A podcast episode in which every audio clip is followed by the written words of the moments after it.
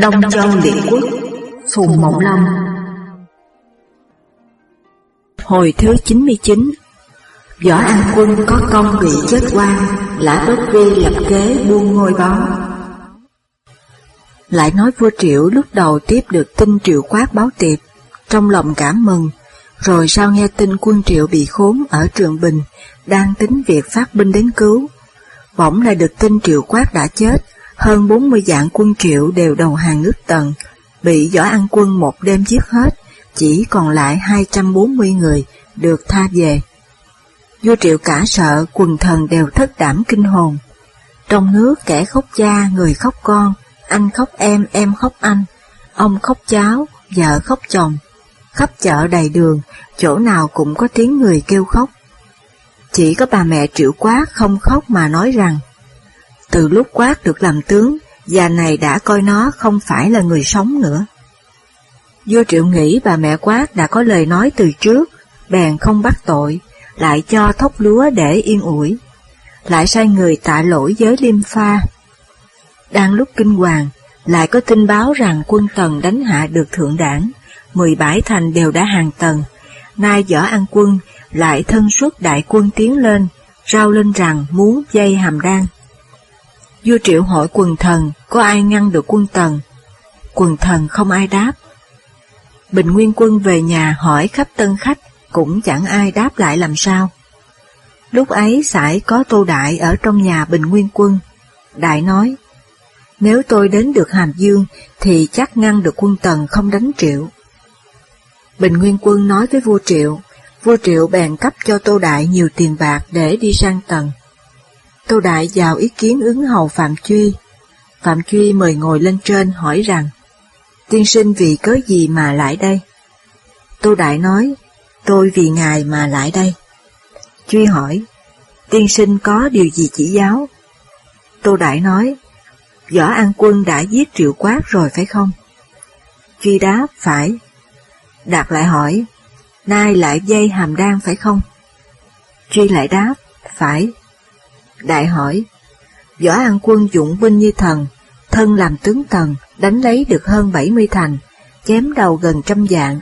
Dẫu công của y doãn lã vọng ngày xưa cũng chẳng hơn được, nay lại đem quân vây hàm đan, triệu tức bị diệt. Triệu bị diệt thì tần thành đế nghiệp, tần thành đế nghiệp thì võ an quân sẽ là công thần bậc nhất, như y doãn với nhà thương, lã vọng với nhà chu. Ngài vốn đã có quyền cao chức trọng, nhưng đến lúc ấy thì cũng không thể không ở bậc dưới ông ta được. Phạm Truy kinh ngạc hỏi rằng, như vậy biết làm thế nào? Tô Đại nói, chi bàn ngài cho hàng triệu cắt đất để cầu hòa với Tần, như vậy thì cắt đất là công việc của ngài, mà lại nhân đó cắt được binh quyền của Võ An Quân, địa vị của ngài sẽ vững hơn núi Thái Sơn vậy. Phạm Truy cảm mừng, Hôm sau liền nói với vua Tần rằng, quân Tần ở ngoài lâu ngày đã khó nhọc lắm nên cho nghỉ ngơi, chi bằng sai người dụ hàng triệu, bắt cắt đất để cầu hòa. Vua Tần nói, Tùy thừa tướng liệu định. Phạm Truy lại đem vàng lụa tặng tu đại sai đi thuyết hàng triệu. Hai vua hàng triệu đều sợ Tần, cho nên nghe kế của đại. Hàng cắt một thành viên ung, triệu các sáu thành đều sai sứ sang tần cầu hòa. Thoạt tiên, vua tần hiềm rằng hàng chỉ dân một thành thì quá ít. Sứ hàng nói 17 quyện thượng đảng mà tần đã lấy được đều của hàng. Vua tần mới cười mà nhận cho, rồi triệu võ an quân rút quân về. Bạch Khởi đánh luôn đều được, đang muốn tiến vây hàm đan, bỗng nghe có chiếu ban sư, thì biết rằng đó là mưu của Phạm Truy, giận lắm, từ đó Bạch Khởi cùng Phạm Truy sinh ra hiềm khích. Bạch Khởi nói với mọi người rằng, từ trận thua ở Trường Bình, trong thành Hàm Đan, một đêm mười lần sợ. Nếu thừa thắng tiến đánh, thì không đề một tháng có thể lấy được. Tiết thai ứng hầu không biết thời thế, chủ trương việc rút quân về, làm mất cơ hội ấy. Vua Tần nghe nói lấy làm hối lắm, nói rằng, Bạch Khởi đã biết Hàm Đan có thể lấy được, sao không lấy sớm?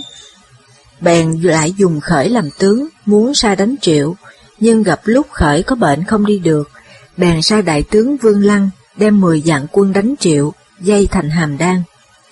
Vua triệu Salim Pha cử địch, Pha đặt quân phòng ngự rất nghiêm, lại đem gia tài mộ quân quyết tử, thường thường ban đêm cho trèo vào thành, đánh phá dinh tần. Quân của Vương Lăng bị thua to. Bấy giờ Võ An Quân bệnh đã khỏi, vua Tần muốn sai ra thay Dương Lăng.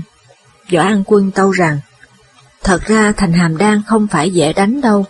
Trước kia sau khi đại bại, trăm họ sợ ải không yên. Nếu nhân đó mà đánh thì họ giữ không được vững, đánh không đủ sức, ta có thể đánh lấy ngay được. Nay đã hơn hai năm rồi, vết thương đã hàng, họ lại được liêm pha là tay lão tướng, không như triệu quát. Chư hầu thấy Tần đang hoài với triệu mà lại đánh thì cho là Tần là không thể tin được, tất sẽ hợp tung mà đến cứu. Tôi chắc là Tần không thể được vậy. Vua Tần ép nài mãi, nhưng Bạch Khởi cố từ. Vua Tần lại sai Phạm Truy đến khuyên bảo. Bạch Khởi căm giận Phạm Truy trước kia ngăn trở sự thành công của mình, bèn xưng bệnh không tiếp. Vua Tần hỏi Phạm Truy rằng, Võ An Quân thật có bệnh ư? Phạm Truy nói, ấm thật hay không thì chưa biết, nhưng không chịu làm tướng thì đủ biết cái chí đã quyết rồi. Vua Tần vẫn nói rằng, Bạch Khởi cho là nước Tần không có tướng tài nào khác, cứ phải cần đến hắn chăng? Trận chiến thắng ở Trường Bình ngày trước, lúc đầu là Vương Hạc cầm quân, vậy Hạc có kém gì Khởi? Bàn thêm quân 10 vạn, sai Vương Hạc đi thay Vương Lăng. Vương Lăng về nước bị bãi quan. Vương Hạc vây thành hàm đan trong năm tháng không thể đánh phá được. Võ An Quân nghe chuyện nói với khách rằng, Tôi đã nói hàm đan đánh không dễ, mà vua không nghe lời tôi, nay thế này đây. Trong bọn khách có người quen ứng hầu Phạm Truy, tiết lộ lời nói ấy. Truy nói với vua Tần, thế nào cũng phải cử Võ An Quân làm tướng. Võ An Quân lại xương ốm nặng. Vua Tần cả giận thu hết chức tước và phong ấp của Võ An Quân, giáng xuống làm lính, đài ra âm mật, bắt phải lập tức ra khỏi thành Hàm Dương. Võ An Quân than rằng, Phạm lại có nói, con thỏ khôn đã chết, con chó săn tất bị mổ. Ta vì tần đánh hạ được hơn 70 thành của chư hầu, cái thế tất phải bị mổ. Rồi đi ra cửa Tây Hàm Dương, đến đổ bưu tạm nghỉ để đợi hành lý. Phạm Truy nói với vua Tần rằng, Bạch Khởi ra đi trong lòng tấm tức không phục, thốt ra nhiều lời quán giận, nói có bệnh không phải là thật, sợ rằng sẽ đi sang nước khác để làm hại Tần. Vua Tần bèn sai sứ đưa cho Bạch Khởi một thanh gươm sắt, bắt phải tự tử. Bạch Khởi cầm thanh gươm ở tay than rằng, ta có tội gì với trời mà đến nông nổi này? Hồi lâu lại nói rằng, à ta thật đáng chết, trận đánh ở Trường Bình hơn 40 dạng quân triệu đã đầu hàng, ta đánh lừa chúng, trong một đêm giết chết hết cả, chúng có tội gì, vậy nay ta chết là phải lắm bèn tự đâm cổ chết. Người Tần nghĩ Bạch Khởi không có tội mà phải chết, đều đem lòng thương, có lập đền thờ. Về sau khoảng cuối đời nhà đường, sấm sét đánh chết một con trâu, dưới bụng con trâu có hai chữ Bạch Khởi. Người ta nói Bạch Khởi vì giết người nhiều quá, nên mấy trăm năm sau vẫn còn phải chịu cái quả báo làm kiếp trâu bị sét đánh. Vua Tần đã giết Bạch Khởi lại phái năm vạn tinh binh, sai Trịnh An Bình làm tướng đi giúp Vương Hạc, bảo tất phải đánh hạ được hàm đan mới thôi. Vua Triệu nghe Tần đem quân đến đánh, sợ quá, sai sứ chia đường đi cầu cứu chư hầu. Bình Nguyên quân nói, ngụy là chỗ thông gia với tôi, thế nào rồi cũng cho quân đến cứu, còn sở là nước to mà xa, cần phải đem thuyết hợp tung ra mà dụ mới được. Vậy tự tôi phải đi. Rồi hỏi các môn khách, muốn chọn lấy 20 người đủ tài văn võ để cùng đi. Trong hơn 3.000 người, kẻ có văn thì không võ, kẻ có võ thì không văn. Chọn đi chọn lại chỉ được 19 người, không đủ được số hai chục. Bình Nguyên Quân than rằng, thắng này nuôi kẻ sĩ đã mấy năm nay, ngờ đâu tìm người đủ tài lại khó đến thế. Trong đám hạ khách có người chạy ra nói rằng, như tôi đây không biết có thể sung vào cho đủ số được không? Bình Nguyên Quân hỏi họ tên, người ấy thưa rằng, Tôi họ Mao tên Toại, người ở Đại Lương, làm khách ở nhà ngài đã ba năm nay. Bình Nguyên Quân cười nói rằng, phàm ở đời kẻ sĩ có tài cũng ví như cái dùi ở trong một cái túi, mũi nhọn tất phải lộ ra ngay. Nay tiên sinh ở nhà Thắng đã ba năm, mà Thắng chưa được điều gì ở tiên sinh, thế là tiên sinh văn võ đều chẳng có môn gì giỏi cả. Mao Toại nói, tôi đến ngày hôm nay mới xin ngài cho được vào ở trong túi đấy. Nếu tôi được ở trong túi từ trước, thì đã đột nhiên đâm hết ra ngoài rồi, há chỉ lộ có cái mũi nhọn mà thôi ư. Bình Nguyên Quân nghe nói lấy làm lạ, bèn cho mau Toại sung vào số 20 người, rồi từ biệt vua Triệu đi sang sở, vào ý kiến Xuân Thân Quân Hoàng Yết. Hoàng Yết vốn có giao du với Bình Nguyên Quân, bèn truyền tâu lên vua sở. Sáng hôm sau vào triều, vua sở cùng Bình Nguyên Quân ngồi trên điện, Mao Toại cùng 19 người đều đứng ở dưới. Bình Nguyên Quân thông thả nói đến việc hợp tung chống tần. Phu sở nói, Sướng ra ước hợp tung đầu tiên là triệu, sau nghe lời trương nghi du thuyết, tung ước bèn giải. Đầu tiên Hoài Vương làm tung ước trưởng thì đánh tần không được, rồi đến Tề Mân Vương lại làm tung ước trưởng thì chư hầu đều bỏ. Đến nay các nước đều lấy việc hợp tung làm kiên, việc ấy như đóng cát, dễ hợp mà dễ tan. Bình Nguyên Quân nói, từ Tô Tần sướng ra nghị hợp tung, sáu nước kết làm anh em, trong 15 năm quân Tần không dám ra khỏi hàm cốc, về sau Tề Ngụy bị Công Tôn Diễn lừa muốn cùng đánh Triệu, Hoài Vương bị Trương Nghi lừa muốn cùng đánh Tề, cho nên tung ước mới tan dần. Nếu ba nước ấy cứ giữ chặt lời thề ở hàng thủy, không để cho Tần lừa, thì Tần làm gì được? Tề Môn Vương tiếng là hợp tung, thật muốn kim tính, cho nên chư hầu mới bỏ, nào có phải là hợp tung không hay. Vua sở nói, cái thế ngày nay tần mạnh mà các nước đều yếu, chỉ có thể nước nào lo giữ nước ấy, còn giúp nhau sao được. Bình Nguyên Quân nói, tần dẫu mạnh nhưng chia sức mà đánh sáu nước thì không đủ, sáu nước dẫu yếu nhưng hợp sức lại mà chống tần thì có thừa. Nếu nước nào giữ nước ấy, không cứu nhau, thì một mạnh một yếu được thua đã rõ, e rằng quân tần sẽ cứ lần lượt mà đánh dần vậy. Vua sở nói, Quân Tần mới đánh một trận mà đã lấy được 17 thành thượng đảng, chôn hơn 40 vạn quân triệu. Hợp cả hai nước hàng triệu, không thể địch được một võ an quân. Nay lại tiến bức hàm đan, nước sở ở nơi xa xôi hiểu lánh thì làm thế nào được? Bình Nguyên Quân nói, vua nước tôi dùng làm phải viên tướng bất tài, nên mới có trận thua ở Trường Bình. Nay 20 vạn quân tần đóng ở dưới thành Hàm Đan, trước sau đã hơn một năm mà không làm gì được triệu. Vậy nếu có quân cứu viện thì quân Tần sẽ phải tan ngay. Vua sở nói, Tần mới thông hiếu với sở, nay ngài muốn quả nhân hợp tung cứu triệu. Tần tức giận lây đến sở, như vậy là sở sẽ phải thay triệu mà chịu quán.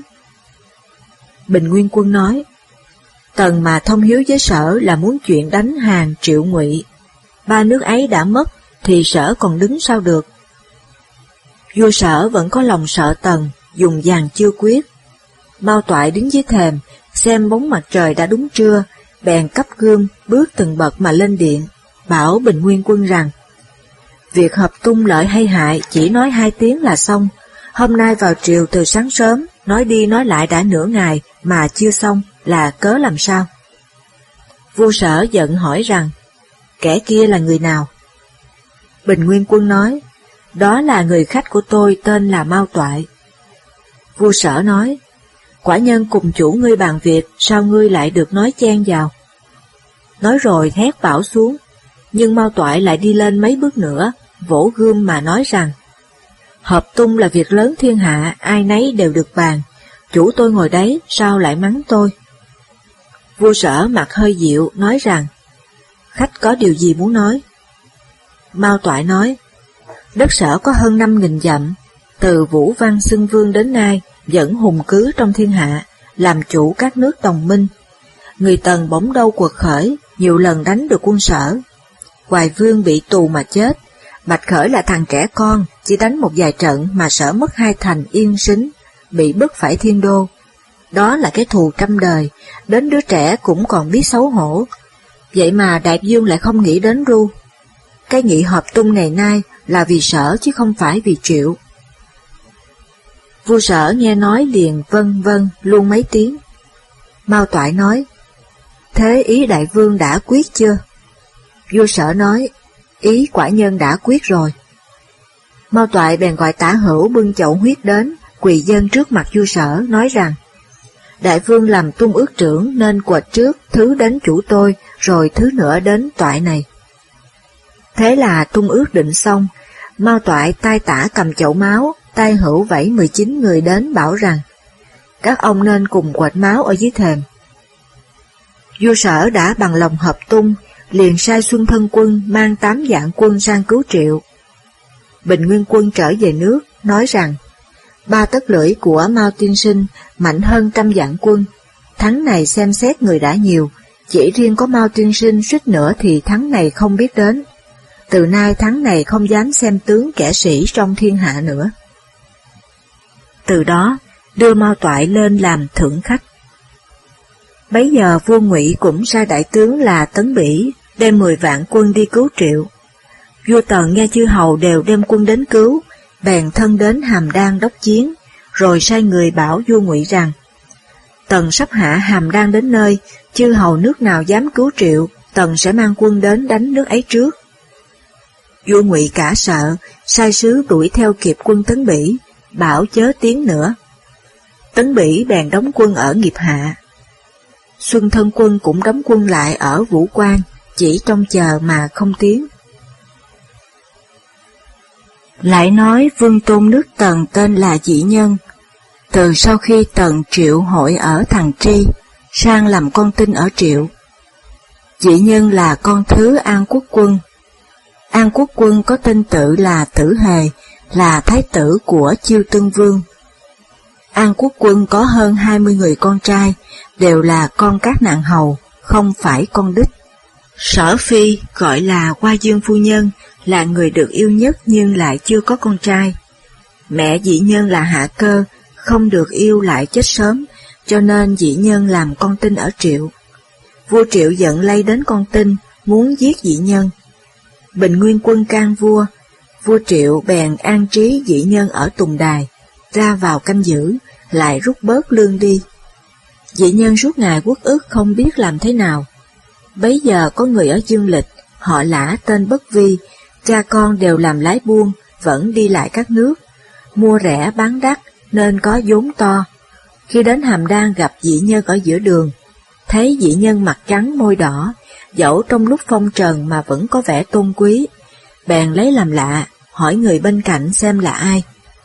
Người kia đáp là con trai An Quốc quân nước Tần sang Triệu làm con tin. Vì quân Tần hay đến đánh Triệu, nên vua Triệu suýt đem giết đi. Nay dù khỏi chết, nhưng bị đài ở Tùng Đài, cấp dụng không đủ, nên lại càng khổ lắm. Bất vi nghe nói nghĩ thầm, đó là một món hàng buôn có lợi to, bèn về hỏi cha rằng, cày ruộng lợi gấp mấy? Người cha nói, lợi gấp 10. Lại hỏi, buôn châu ngọc lợi gấp mấy? Lợi gấp trăm. Lại hỏi, nếu giúp cho một người được lên làm vua thống trị Sơn Hà, thì lợi gấp mấy? Người cha cười nói rằng, làm sao giúp cho một người làm vua được, nếu giúp được thì lợi đến gấp nghìn gấp muôn, biết thế nào mà tính. Lã Bất Vi liền đem trăm nén vàng kết giao với công tôn kiên, là người vua triệu sai giám sát dị nhân, đi lại dần dần, rồi được tiếp kiến dị nhân, giả cách không biết là ai, hỏi lai lịch. Công tôn kiên nói thật cho biết. Một hôm công tôn kiên đặt tiệc rượu mời Bất Vi. Bất Vi nói, trong tiệc chẳng có người khách nào khác, có dương tôn nước tần ở đây, sao chẳng mời đến cùng uống rượu cho vui. Công tôn kiên nghe lời, liền cho mời dị nhân đến tiếp bất vi, cùng ngồi xuống. Tiệc đến giữa chừng, công tôn kiên đứng dậy đi ra nhà xí, bất vi hỏi thầm dị nhân rằng, Vua Tần nay đã già, thái tử yêu nhất qua dương phu nhân, nhưng phu nhân lại không con. Anh em điện hạ có hơn hai mươi người mà chưa có ai được yêu lắm. Điện hạ sao không nhân lúc này xin về nước Tần, thờ qua dương phu nhân xin làm con, mai sau sẽ có hy vọng được làm thái tử. Dị nhân ứa nước mắt nói rằng, tôi khi nào dám mong điều đó, nhưng mỗi khi nói đến nước cũ, lòng như dao cắt, chỉ giận chưa có kế gì thoát thân được mà thôi. Bất vi nói, nhà tôi dẫu nghèo, xin đem nghìn vàng, vì điện hạ sang tầng nói với thái tử và phu nhân để cứu điện hạ về nước. Ý điện hạ nghĩ thế nào?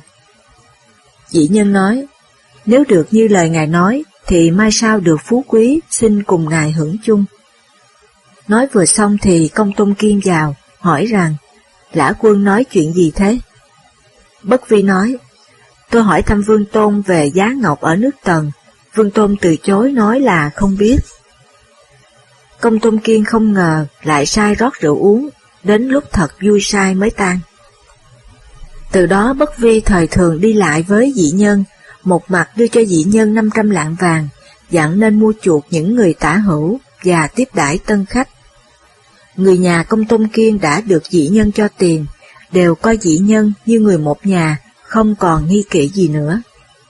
Lã Bất Vi lại đem 500 vàng mua các đồ quý, từ biệt công tôn kiên đi sang Hàm Dương dò biết qua dương phu nhân có người chị gái cũng lấy chồng ở tầng, bèn trước hết mua chuộc người nhà, nhờ vào nói với bà chị rằng vương tôn dị nhân ở triệu, lúc nào cũng tưởng nhớ thái tử và phu nhân, có lẽ đưa về kính biếu, nhờ bất vi chuyển giúp, còn chút lễ mọn này là riêng để kính dân bà. Rồi đưa ra một cái tráp đựng nhiều món vàng ngọc nhờ dâng lên. Bà chị mừng quá, tự ra nhà ngoài để tiếp khách, bảo lạ bất vi rằng, Vương Tôn thật là có lòng tốt, nhưng cũng làm phiền quý khách phải đi xa. Ngày nay Vương Tôn ở Triệu, có còn nhớ đến nước cũ không? Bất Vi nói, nhà tôi ở đối diện với công quán của Vương Tôn, có việc gì Vương Tôn vẫn nói chuyện với tôi, nên tôi biết rõ tâm sự. Vương Tôn ngày đêm lúc nào cũng tưởng nhớ Thái tử và phu nhân. Nói từ bé một cô mẹ, phu nhân tức là đích mẫu, muốn về nước phụng dưỡng để hết đạo hiếu. Bà chị hỏi, Dương Tôn bấy lâu có được bình yên không? Bất Vi nói, vì Tần cứ đến đánh Triệu luôn, nên vua Triệu thường muốn đem Vương Tôn ra chém. Nay mai được thần dân hợp sức bảo tấu, nên mới còn sống, vì thế nên lại càng nóng nảy mong về. Bà chị hỏi, thần dân Triệu vì cớ gì lại chịu bảo tấu cho Dương Tôn? Bất Vi nói, Vương Tôn là người hiền hiếu, mỗi khi gặp sinh nhật của vua Tần, Thái tử và phu nhân, và các ngày nguyên đáng róc vọng, đều tắm gội chai sạch, đốt hương trong về phía Tây mà bái chúc.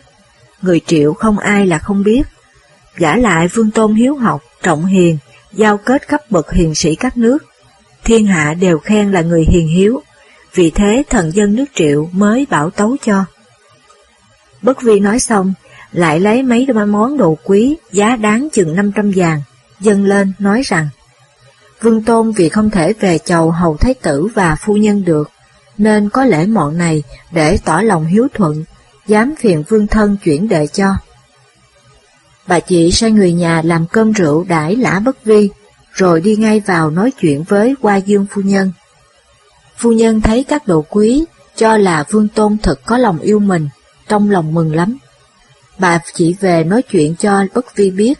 Bất Vi giả cách hỏi rằng, phu nhân có mấy người con? Bà chị đáp là chẳng được người con trai nào.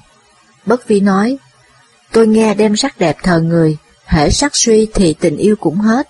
Nay phu nhân được thái tử rất yêu mà không có con, thì nên nhân lúc này chọn trong các con chồng, người nào hiền hiếu lấy làm con mình.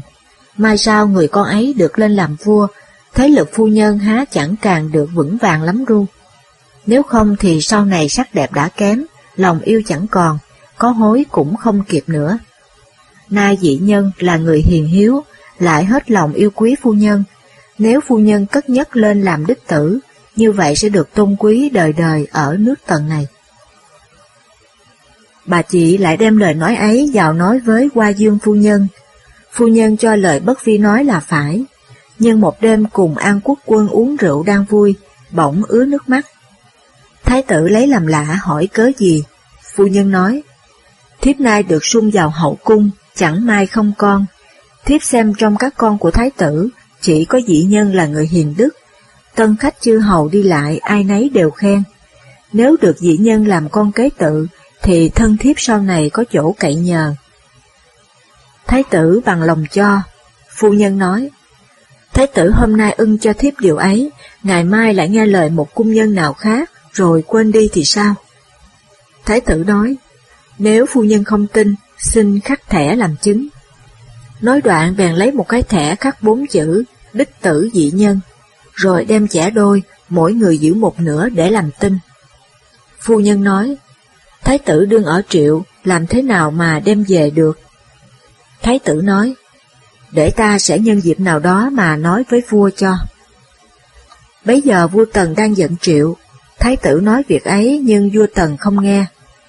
Bất vi biết em trai vương hậu là Dương Toàn Quân, đang được vua yêu, lại đúc lót các người môn hạ cầu vào ý kiến Dương Toàn Quân, nói rằng, tội ngài đến chết, ngài có biết không?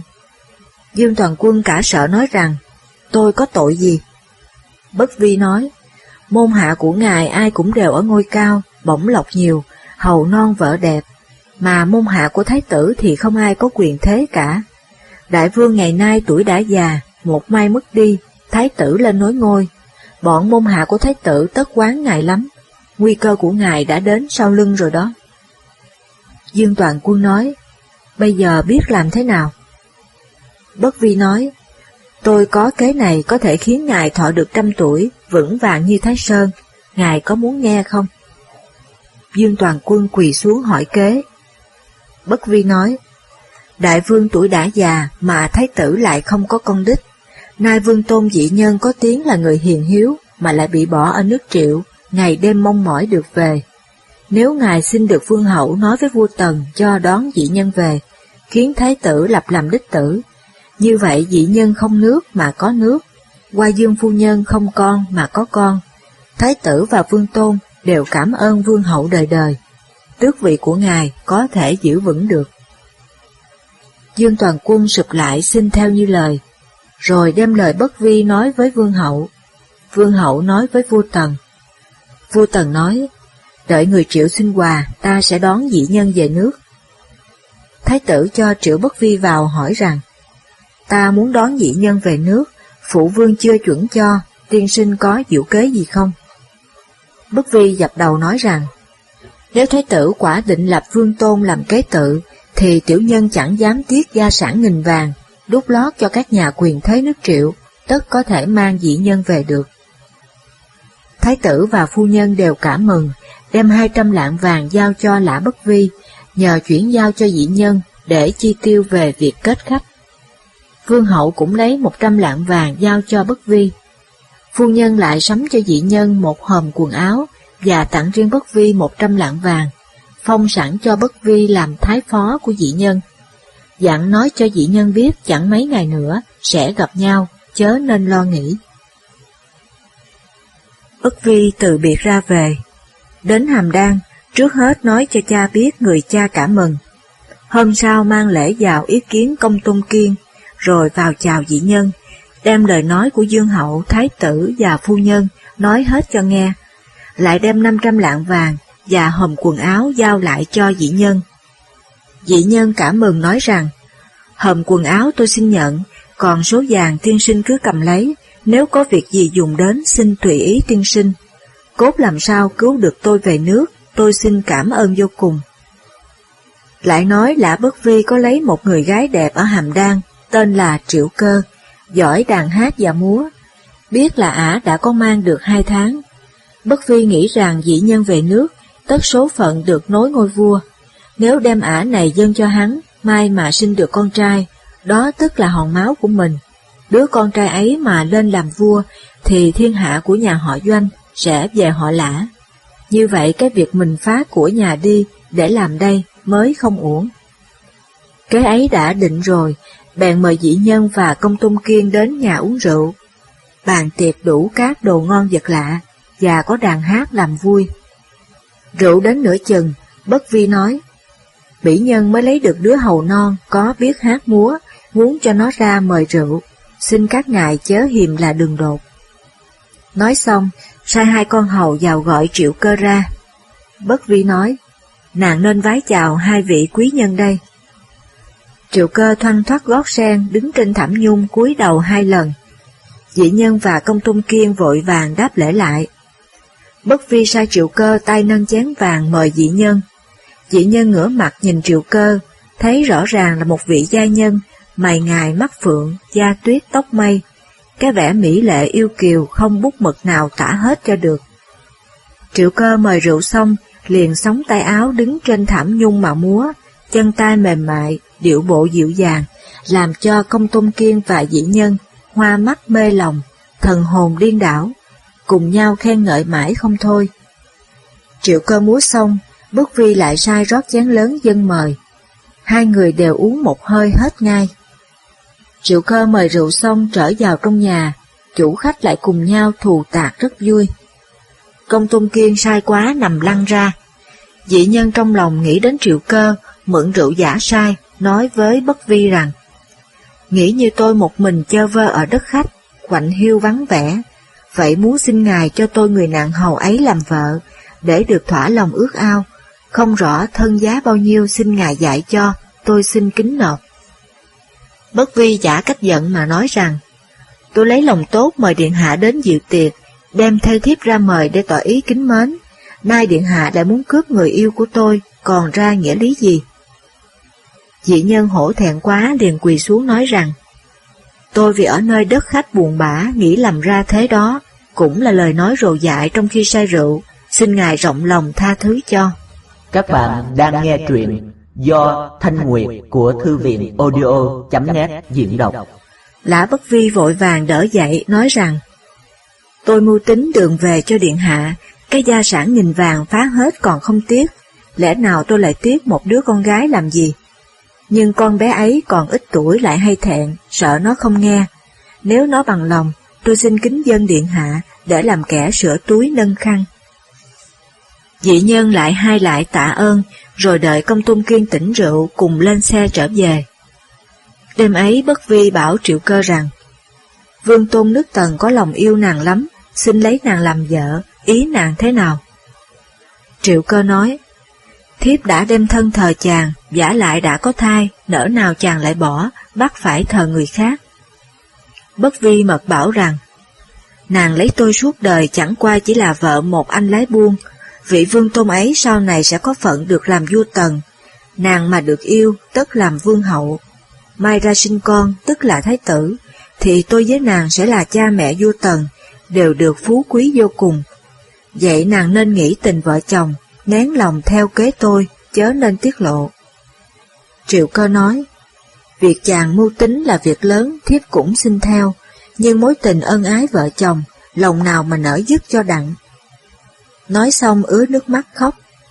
Bất vi an ủi rằng, nếu nàng không quên chút tình cũ, thì mai sau chiếm được thiên hạ nhà Tần, ta vẫn làm vợ chồng không bao giờ rời nhau, há chẳng hay lắm ru. Hai người bàn chỉ trời mà thề với nhau, rồi cùng đi ngủ, mối tình ân ái lại mặn nồng hơn những đêm xưa. Hôm sau Bất Vi đến công quán bảo dị nhân rằng, đội ân điện hạ không hiềm đứa tiểu thiếp quê mùa, dùng làm kẻ hầu khăn lược. Tôi phải dỗ mãi nó mới nghe. Hôm nay tốt ngày, xin đưa đến ngự sở để hầu hạ. Dị nhân nói, tấm lòng cao nghĩa của tiên sinh, tôi dù nát xương cũng không thể báo đền. Công Tôn Kiên nói, đã có cái lương duyên ấy, tôi xin đứng ra làm mối. Bèn sai người nhà làm tiệc mừng. Bất vi từ tạ về, đến chiều dùng xe đưa triệu cơ đến cùng dĩ nhân thành thân. Dĩ nhân lấy được triệu cơ như cá gặp nước, yêu mến lạ thường. Được hơn một tháng, triệu cơ nói với dĩ nhân rằng, Thiếp hầu được hầu điện hạ, trời cho nay đã có thai rồi. Dị nhân không biết chuyện, ngỡ là giọt máu của mình, vui mừng khôn xiết. Triệu cơ đã có mang hai tháng rồi mới lấy dị nhân, sau đó tám tháng thì vừa được mười tháng. Đáng lẽ đến kỳ sinh nở thì phải, vậy mà vẫn không thấy chuyển động. Có lẽ trời sinh ra một vị chân mệnh đế vương, không giống người thường, nên mãi đến lúc 12 tháng mới sinh một đứa con trai. Khi sinh ra có ánh sáng đỏ rực nhà, trăm thứ chim bay đến lượn múa. Đứa bé mũi to, mắt dài, trán rộng, mỗi mắt có hai con ngươi, trong miệng đã có vài cái răng, khóc rất to, đi ngoài đường cũng nghe tiếng. Dị nhân cảm mừng nói rằng, Ta nghe các chân chúa sinh ra tất có điểm lạ, thằng bé này cốt tướng khác thường, lại đẻ vào ngày mùng 1 tháng Giêng, ngày sau tất cầm quyền ngự trị thiên hạ. Bèn dùng họ triệu cơ gọi là triệu chính. Về sau chính nối ngôi làm vua Tần, kim tính sáu nước, tức là Tần Thủy Hoàng. Lã Bất Vi nghe tin triệu cơ sinh con trai, trong lòng mừng thầm rằng mưu kế của mình đã có kết quả. Năm triệu chính đã lên ba tuổi, quân Tần lại vây đánh thành hàm đan rất gấp. Bất Vi bảo dị nhân rằng, vua triệu nếu lại giận lây đến điện hạ thì làm thế nào, chi bằng điện hạ phải trốn về Tần mới có thể thoát được. Dị nhân nói, việc này đều nhờ tiên sinh trụ tính giúp. Lã Bất Vi bỏ ra 600 cân vàng, lấy 300 đúc lót các quân tướng giữ thành ở cửa Nam, nói rằng, tôi từ dương dịch đem cả nhà đến đây buôn bán, không may gặp quân tần kéo đến vây thành lâu ngày quá. Tôi nhớ nhà lắm, nên đem hết vốn chia cả cho các ngài, chỉ xin rộng lòng thả cho cả nhà tôi ra khỏi thành để về dương dịch, thì tôi và toàn gia được đội ơn vô cùng. Các quân tướng giữ cửa thành bằng lòng cho, lại đem trăm cân vàng dân công tôn kiên, tỏ ý muốn trở về dương dịch, nhờ công tôn kiên nói với tướng giữ cửa Nam Hộ. Nói lót đã em cả rồi, bất vi bèn bảo dị nhân đem con triệu cơ mật gửi ở nhà người mẹ. Hôm ấy bất vi làm rượu mời công tôn kiên, nói rằng, chỉ trong ba ngày nữa tôi sẽ ra khỏi thành, gọi là có chén rượu để từ biệt. Khi uống rượu, bất vi cố ép để cho công tôn kiên uống thật sai, các người tả hữu và quân lính đều được đãi nhiều rượu thịt, ăn uống tha hồ no sai, rồi ai nấy đều đi nghỉ. Đến nửa đêm, dị nhân cải trang lần vào trong đám đầy tớ, theo cha con bất vi đi ra cửa nam. Tướng giữ thành không biết thật giả, mở khóa để cho cả bọn ra khỏi cửa thành. Đại doanh Vương Hạc vốn ở ngoài cửa Tây, vì cửa Nam là đường lớn đi về Dương Dịch. Bất Vi đã nói là đi về làng, cho nên phải đi ra cửa nam. Ba người cùng bọn đầy tớ luôn ban đêm ra đi, hoặc một vòng dài đi về hướng quân tần. Đến lúc trời sáng, bị quân tần đi tuần bắt được. Bất vi chỉ vào dĩ nhân nói rằng, đây là vương tôn nước tần, bấy lâu làm con tin ở triệu, nay trốn ra khỏi hàm đan để về nước đó, các ngươi nên mau mau dẫn đường. Bọn lính tuần nhường ngựa cho ba người cưỡi, dẫn đến đại dinh vương hạc. Vương Hạc biết rõ lai lịch rồi cho mời vào, lấy mũ áo cho dĩ nhân thai, đặt tiệc khoản đãi. Vương Hạc nói, Đại vương thân đến đây đốc chiến, hành cung ở cách đây không đầy mười dặm. Tiệc xong, Vương Hạc sai lấy xe ngựa đưa dị nhân đến hành cung. Vua Tần thấy dị nhân mừng quá nói rằng, Thái tử ngày đêm nhớ cháu, nay trời xui cháu ta được thoát khỏi miệng hùm, vậy cháu nên về Hàm Dương trước, để cho cha mẹ cháu mừng. Dị nhân từ biệt vua Tần, cùng cha con Bất Vi lên xe về Hàm Dương.